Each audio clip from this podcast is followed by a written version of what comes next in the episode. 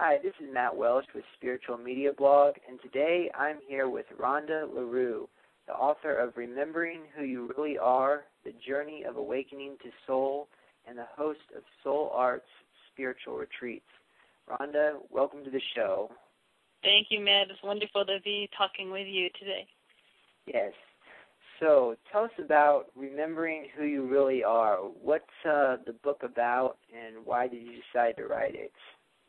Well, you know, what's the book about? It's about remembering, and you know, I use the word remembering. A lot of people talk about these days about uh, consciousness and growing consciousness and spiritual awakening and spiritual enlightenment and all of these these sort of buzzwords out there. And um, the book was really written because of my own personal experience, but it's also a guidebook for others through that challenging, difficult terrain that people like Eckhart Tolle and others talk about, which is you know that that journey of of facing and confronting the ego and and and growing and opening to what I call the language of soul. And so I use the word remembering because to me it's not a place. It's not enlightened. It's not awakened. It's a continual evolutionary growth of consciousness. And remembering really has a, a couple of different meanings. And, and truly, what I've discovered in my own spiritual life development is that as we grow in consciousness and as we more and more come awake, that it is a remembering. It's a it's a reclaiming of our wholeness. And wholeness isn't what we think it is. yeah what um what do you, what do you mean wholeness isn't what you what we think it is? What are you uh, referring to when you're talking about wholeness? It's I think in the very opening of my book, which I don't have in front of me, but perhaps you do, I have a quote by Jung, that Carl Jung, that, that says, you know, only paradox comes close to uh, expressing the truth of, of life. And wholeness truly is that way. We have this notion in our in our culture that that in order to be whole, we have to heal our problems, fix our problems, get over our issues, our childhood wounds, et cetera, et cetera, and and then we can be whole. And it's really a misunderstanding. And, and in true mystical awareness and awakening and remembering what one comes to discover is, is the paradox that you know we don't necessarily ever fix or change our our uh, patterns or defenses, or, but, but they become clear and clean within a deeper wholeness that already exists. So in Eastern philosophy and religion, they talk about um, that which is already always here. It's the, it's the unity consciousness, and so wholeness really is is the the, the totality of, of of you that is before, beyond, and way, way, way greater than any of the little issues that we attend to. And the reason I say it's not what we think is we keep trying to fix it with our minds, and the mind is really not the tool for fixing it. It's not even the tool for understanding. There's nothing to be fixed. There's only to be seen, and in the seeing, you're healed. So in the Bible, they talk about um, you know, seek ye the truth, and the truth will set you free. That's a profound mystical understanding. When you see, when one sees their wholeness, it sets you free. And it doesn't mean every childhood issue is 100% gone and forever we live in bliss. it means there's a greater understanding of wholeness in which you reside, and so you become sort of unshakable in what you know Deepak Chopra talks about is the still point. And you become quite unshakable in the center where you are still, and it doesn't mean there aren't um, issues that still arise or tendencies that automatically happen. But in the seeing, if this makes any sense, in the seeing, there is there is a unshakable, grounded wholeness that can't be can't be disturbed.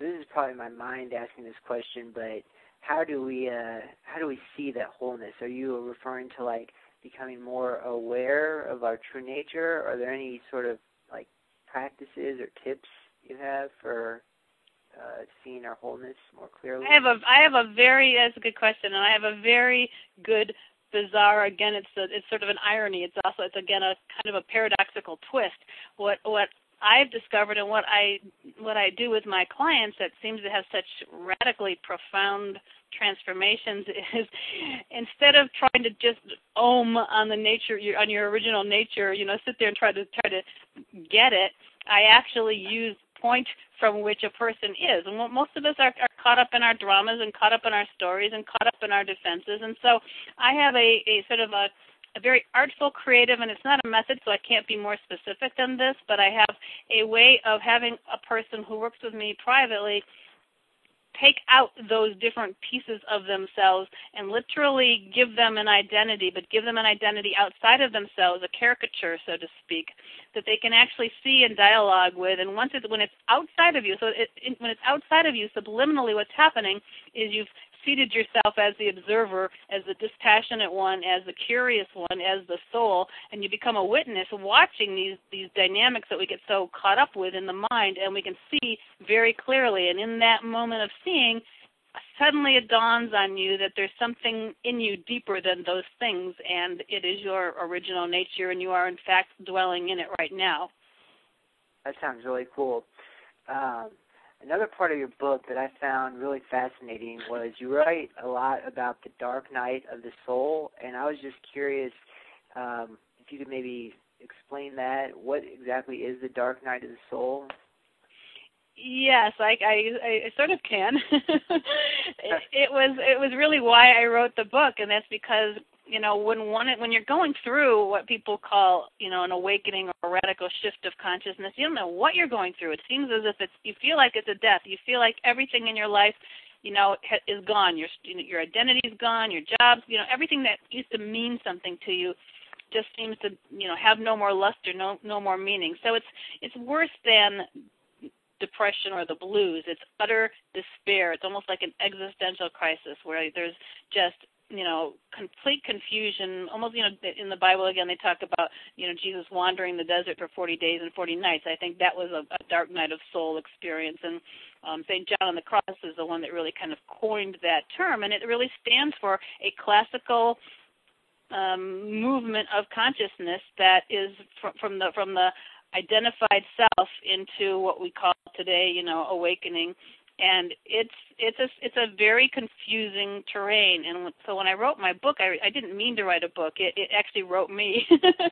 And and i was in the dark night and i was just trying to grapple with it and understand it. And and what is this is happening? There's there's no nothing left. You know my job my job health career everything just sort of everything that I could attach meaning to taken away. And it's a crazy muddling time. And I you know I did research and I studied and I read as I have my whole life but nothing could really console me. And as I began, you know, writing and, and, and expressing it and also reading what was out there, I recognized in hindsight, as all insight is, that I was in a dark night of soul and that my book, Remembering Who You Really Are, is actually unique in that it's the snapshot at that exact moment. You know, so many books out there are sort of after the fact. You know, Eckhart Tolle talks about the power of now and be in the present moment, but it's really hard to get when you're when you're someplace else. Like, huh, what is he talking about? Okay, I'm gonna sit and try to meditate into that.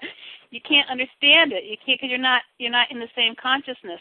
And what I think is the sort of the unique treasure of that that first book is that the first half of the book is I'm where everybody is. You know, I was lost and struggling with my with my identities and my identifications and my ego. So the whole first half of the book is is that wrestling, wrestling, confusion, and in the middle of the book you see what's starting to happen. And and by the end of the book, it takes you into that sort of what I call musical language of soul because I was living it as I was writing it. The book wrote itself while I was going through. So it's just one of those like snapshots. right, right.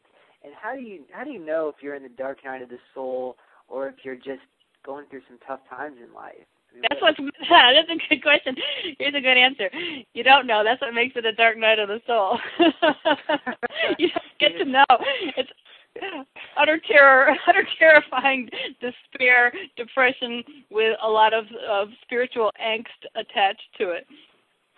Why why do you think it's such a I mean, uh, it seems to be somewhat of a common experience for people who are seeking some sort of deeper spiritual understanding, or at least there's been a fair amount of uh, great mystics and saints write about it. Why do you think um, all of these enlightened spiritual seekers, or people who at least are seeking to become have a deeper understanding of life, have to go through such terrible times or utter terror? Well, you know, as, as Adyashanti, who I really love, as Adyashanti says, you know, you, it, you're asking for something you really don't want. Stop seeking. you don't want it. the last thing your ego wants is enlightenment. It hates it. It, it it's because it's because of that, Matt. I mean, it's because it's it's a it truly is in a way at least in, in almost on a cellular level, it's it's it represents death to the ego, and the ego does not want to die. And the ego is not a bad thing. The ego is useful to us and and necessary even. So you know, I think we're mistaken to say you have to kill the ego. You have to kill the ego. It's that the ego goes through a a death of the being, the mind. The, it goes through a death when its way, its power, its its control, its illusion that it that it has some kind of control over your life is is is taken away by the real realization that it does not have control, that it's actually an illusion. I mean, that's devastating. When you realize that all the things you think you have control of and that you think you can, you know, master and manage, and that you're you're somehow, you know, in the seat of, of the driver's seat of your life, and you realize, no, in fact, you're not. It's it's really truly an illusion, and that what we thought was how to fix problems through the mind and through thinking and through analysis and all these things we've become so enculturated to is not how the problem gets solved and in fact what keeps the little what I call the hamster cage, you know, keeps you spinning in the hamster cage. When we discover that it's all it's all false. I mean, that's a pretty devastating shock. It's like, whoa, then my whole faith, everything's disturbed. Everything is wiped out, and you wonder if you're going crazy or if there is something on the other side. It's oh, it's like learning a new language, and you don't know the language. You just know that everything that was the ground of your belief and and that held your life together has proven itself to be false, and you don't know what what what replaces it. Yeah, and then uh, to maybe kind of add to that, so after you go through a dark night of the soul, what's what what what have you found to be the result after you sort of go through that process? Well, two things: uh, amazing, amazing, amazing freedom, and what I call uh, I, I talk often about how people finding their their their true genius, and because one's genius. When I mean genius, it's not, and I it's not like it's you know Ronda's genius, Matt's genius. It's not like you get to own it anymore, but you but you do discover that that your true giftedness also gets remembered, also gets comes out the other side, and whatever are your unique gifts and skills become even more heightened because you're not using you're not using them they're being used by life itself so what i found is is amazing like freedom spaciousness automatic unshakable peace incredible brilliance because you're not you're not trying to think. It's like when when I work with people, or even like when we're talking here. I mean, there's no thoughts in my head. I'm not thinking what should I say to Matt. You know, it, my I go completely utterly empty and listen to life and and let the intelligence of life, the intelligence of soul, which is something we've never been taught how to listen for, which which is why we go through such crisis. I let that speak through me, and it uses my unique little my unique little fingerprint, my unique little soul print so I found that. And the other thing I guess I'd have to say too is that I found you know a lot of the same struggles still exist. I mean, it's not like I don't still have my own little my own little petty things. You know, it's not like they're all suddenly gone and I'm a bundling, oming, blissful thing. right. But there is r- dramatic, dramatic peace and spaciousness and and intelligence that's when you let go of the need to manage and to manufacture and control the intelligence of your life, the intelligence with which your life is informed when you wait on life and listen to life and follow life as opposed to try to manufacture, manage, and control. It's an utterly different experience. You know, so I don't keep lists of anything anymore. I don't, there's no to dos. I live in this most abundant, playful listening. And yeah, some days are stressful too, just like everybody else's. Right, right. Um, yeah, I always seem like there's kind of like a tension between like letting go and just sort of like letting life uh, guide you, and also sort of being willing to go after your your dreams or your soul's desires or your life purpose. And how have you found, or what sort of advice would you have for someone who um, they want to sort of let life take a hold of them and, and go with that, but they also feel called to follow their own that's a great purpose? great great question. That's a great question. And and like so many other questions it's it's it's the razor's edge you know? It's like not to err one side or the other. It's like right down that awkward razor's edge that balancing point you know? And so i guess what i say to people and, and for myself as well is is if if the motive is what I call needy greedy, like so, because you, you can feel that in your body when you're needy of something, like I need to, I need to prove myself, I need to make my way in the world. When there's neediness like that, like that kind of kind of driving neediness, yeah. that's not taking action. That's actually that's actually being motivated by fear. And when fear is the motive, it's it's it's it's never it's always constricted and it's never a good a good open way to go about life. So when there's needy, greedy, that feeling in your body, you know, the need to grasp at something, I've got to make something happen, that's fear. You can feel it in your body. It's constricted, it's tight, it's it's fear driven, it's insecure driven. So to me, the balance point is is that that delicate uh, listening to life, but listening is an active thing. I'm listening while I'm engaging, so it's not like I'm sitting back waiting for you know life to show me my life purpose and then I'm going to go do it. That's that's childish and, and irresponsible. I am listening while I'm while I'm moving. So it's more like downhill skiing, you know. It's like you don't sit up at the slope and have someone explain every mogul before you go. You can't. It wouldn't be skiing, you know. So you have to be moving, but listening and attending and feeling very very alert and receptive while you're moving. So it's both action. If that if you can see that you know i, I take actions all the time. I put I, I put my website out because i want people that are meant for this to find me. So yeah i take actions but i don't calculate it. Like well should i make a website that says this so that i get this kind of person so i can you know here's my niche and this is my you know that's needy greedy control. Yeah that makes yeah i like that analogy. Kind of reminds me a little bit like yin and yang Yes, yes, and it is. It's very much the principle of yin and yang coming coming into like a harmonic in your being. So you you are actively receptive. You are actively listening, which means you're you're acting and you're listening and every and as you're listening you're also adjusting your action. You're going you're you're adjusting as you go. So it's it's a dance. It's a relationship with life as opposed we're so sort of drawn out as if we're this separate thing that has to conquer our life as if it's out there. We don't understand that it's a it's a it's a dynamic dance. Yeah that's i think that's that's great. I think that's a great way you put it, it makes mm-hmm. a lot of sense.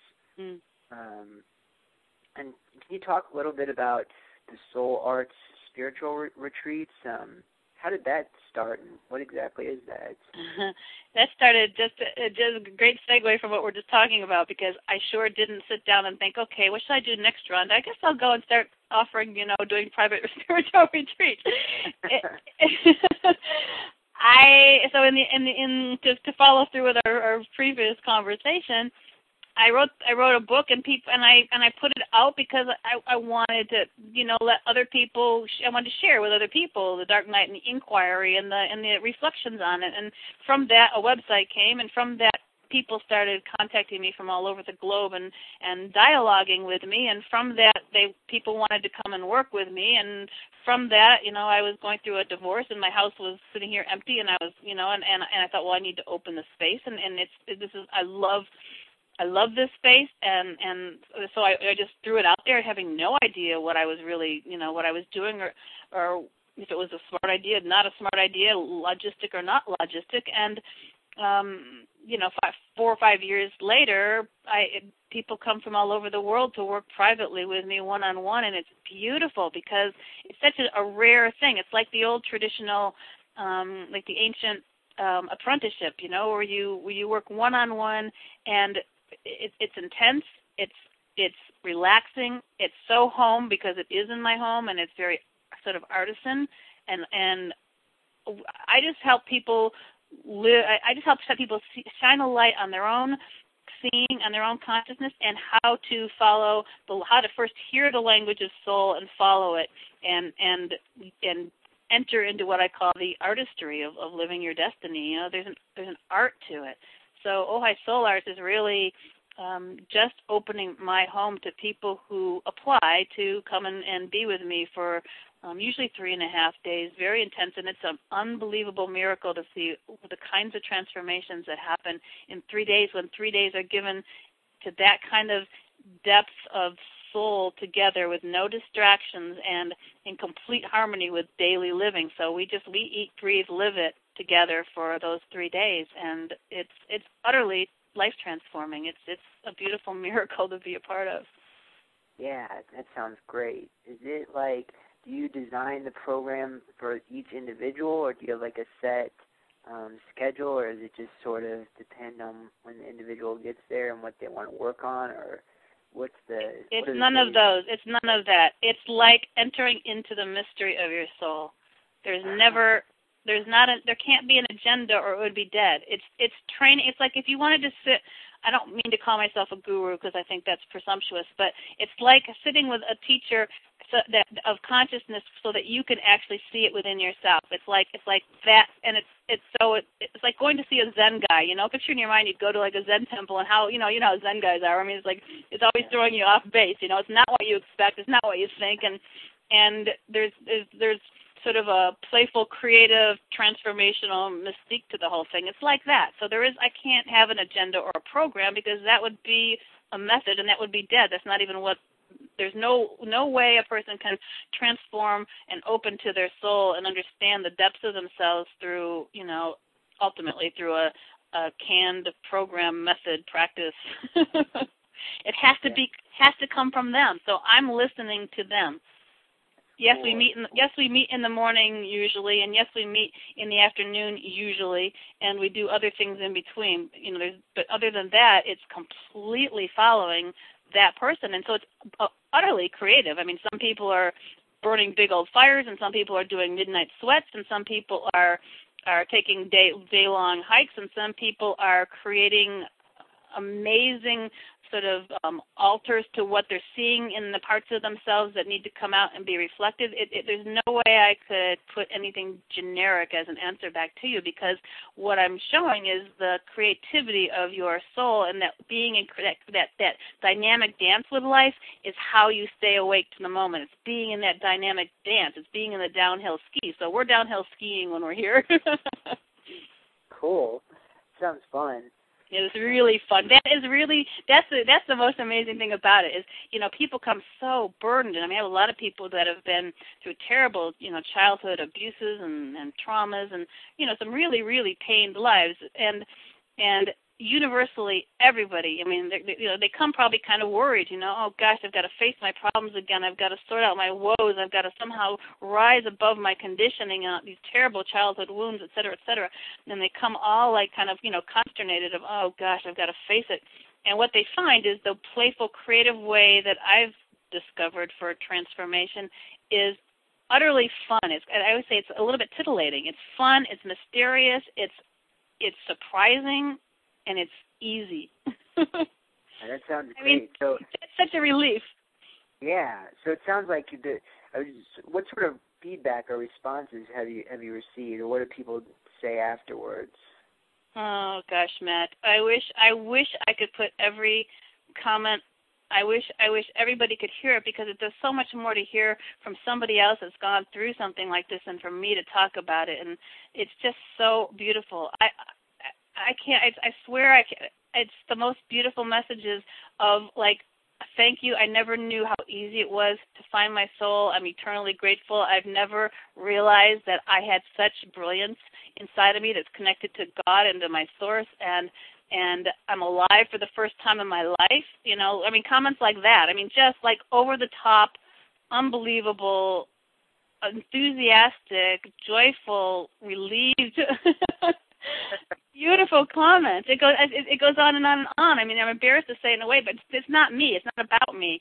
It's about them. And and I wish I could. I wish it's everybody's what they say. I wish everybody could somehow have their own website to that because it's such a beautiful thing to see a person's light come on through the portal or through the doorway of you know a lifetime of suffering and to finally see that the suffering underneath has the key to their their their joy, their love, and their brilliance.